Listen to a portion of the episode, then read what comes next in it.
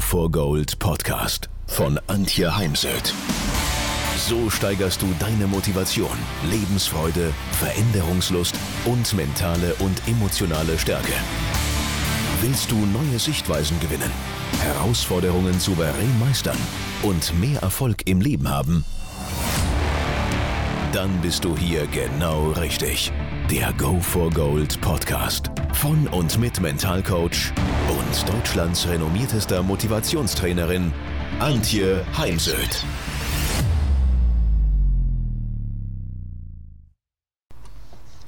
Ich erlebe in meinen Coachings und Trainings viele heutige Führungskräfte, die bis vor kurzem noch eine Fachkraft waren, Teamleiter und heute die Rolle einer Führungskraft ausfüllen müssen und dürfen, haben aber nie gelernt, was eigentlich Führungskraft sein ausmacht, was es bedeutet. Sie fragen sich, Sie haben das Problem, wie führe ich denn jetzt eigentlich?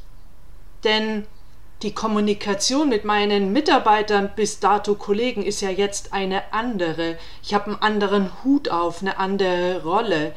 Da gibt es Erwartungen an mich als Mensch, an mich als Führungskraft. Und meine Motivation als Führungskraft ist ja eine ganz andere als die der Mitarbeiter. Solche jungen Führungskräfte, die gerade Führungskraft geworden sind, fragen sich, wie und was delegiere ich? Wie gehe ich um mit den steigenden psychischen Erkrankungen, den Problemen mit Psyche und auch den Angstthemen, Angst vor Arbeitsplatzverlust, Angst davor, seine eigene Leistungsfähigkeit zu verlieren und so weiter. Was muss ich denn sagen? Wie muss ich agieren, wenn ein Mitarbeiter mit Thema X zu mir kommt? Denn Mitarbeiter denken ja ganz anders bezüglich so Themen wie Motivation, aber auch zum Beispiel Gesundheit ähm, als ich es tue als Führungskraft. Und es ist wichtig herauszufinden, was motiviert meinen Mitarbeiter, was hat er für Werte, für Bedürfnisse und vor allem, was gibt es für Erwartungen. Und es ist ja auch wichtig, sich mal zu überlegen, was habe ich als Führungskraft für Erwartungen an meinen Mitarbeiter. Denn ich finde es wichtig, das zu auszusprechen, zu klären, vielleicht auch zu visualisieren. Was gibt es auch für Erwartungen an die Zusammenarbeit? Sind im Prinzip drei Ebenen. Ne? Also die Ebene, was erwarte ich von dir, mit, lieber Mitarbeiter, was erwartet der Mitarbeiter von mir als Führungskraft und was ist die Erwartung an die Interaktion, an die Zusammenarbeit. Und wenn wir uns mit den Werten beschäftigen, geht es ja noch weiter. Was versteht denn der Mitarbeiter unter dem Wert X, unter dem Wert Wertschätzung, Anerkennung?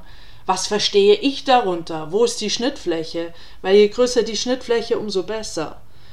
Und dann kommen wir zu dem Thema Ziele. Da gibt es Unternehmensziele, es gibt Ziele für den Mitarbeiter, da gibt es kurzfristig, mittelfristige, langfristige Ziele und vor allem gibt es Ergebnisziele und es sollte Prozess- und Entwicklungsziele geben, die ich heute oft noch vermisse.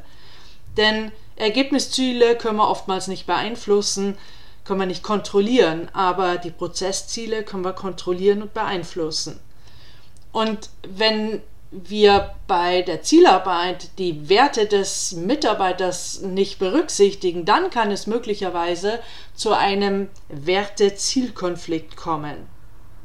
Ich persönlich arbeite da ja gerne mit Teams mit sogenannten Wertecollagen, dass sie für jeden Wert, den sich das Team gegeben hat, eine Wertecollage erstellen, denn wenn diese erstellt ist, dann wissen alle, um was es sich handelt bei dem Wert, zum Beispiel Freundlichkeit oder Persönlichkeitsentwicklung oder Zusammenhalt.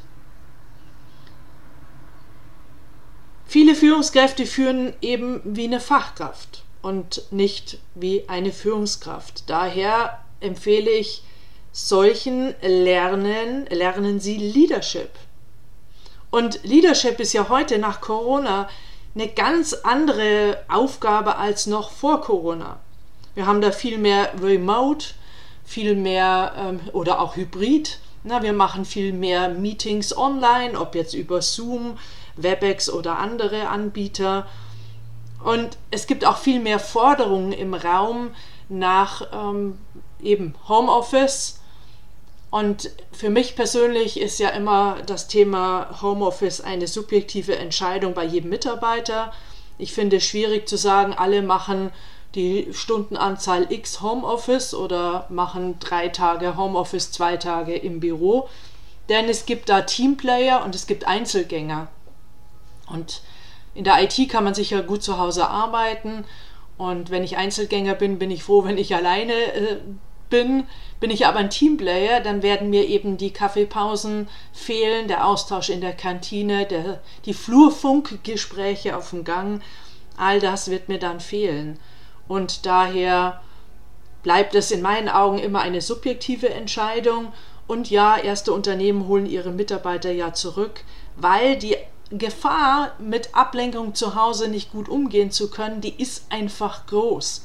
Und auch das Thema Burnout nimmt ja nicht ab, weil viele eben abends nicht abschalten können, nehmen sich mal nachmittags frei, gehen mit den Kindern an den See, sitzen dann aber abends noch am Rechner und nehmen dann die Arbeit mit ins Bett und können nicht schlafen.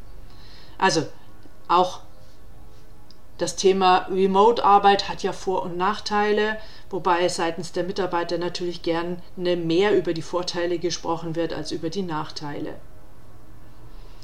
Was empfehle ich noch?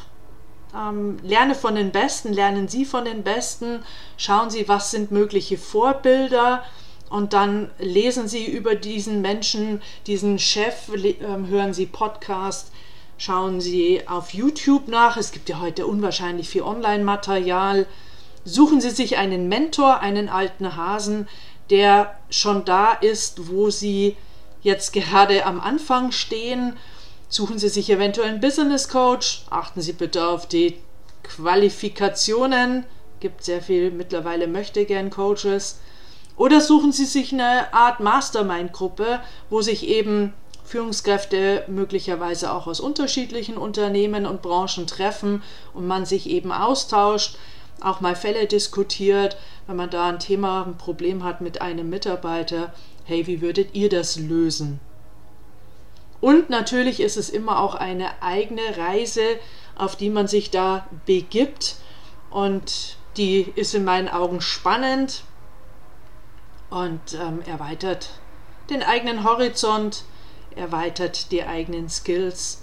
Und dabei wünsche ich Ihnen jetzt ganz viel Freude, denn das ist für mich eine äh, ja, wichtige Grundlage. Denn äh, es gibt ja auch das Thema Spiegelneuronen und wenn wir halt selbst keine Freude haben an dem, was wir tun als Führungskraft, dann wieso, wieso sollten dann Mitarbeiter motiviert sein? Also daher ganz viel Freude und Erfolg. Wenn ihr mehr wissen wollt, dann geht auf www.heimsöd-academy.com bzw. www.antje-heimsöd.com. Dort findet ihr auf den Blogs viele spannende Artikel zu den Themen Motivation, Erfolg, mentale Stärke und Frauenpower.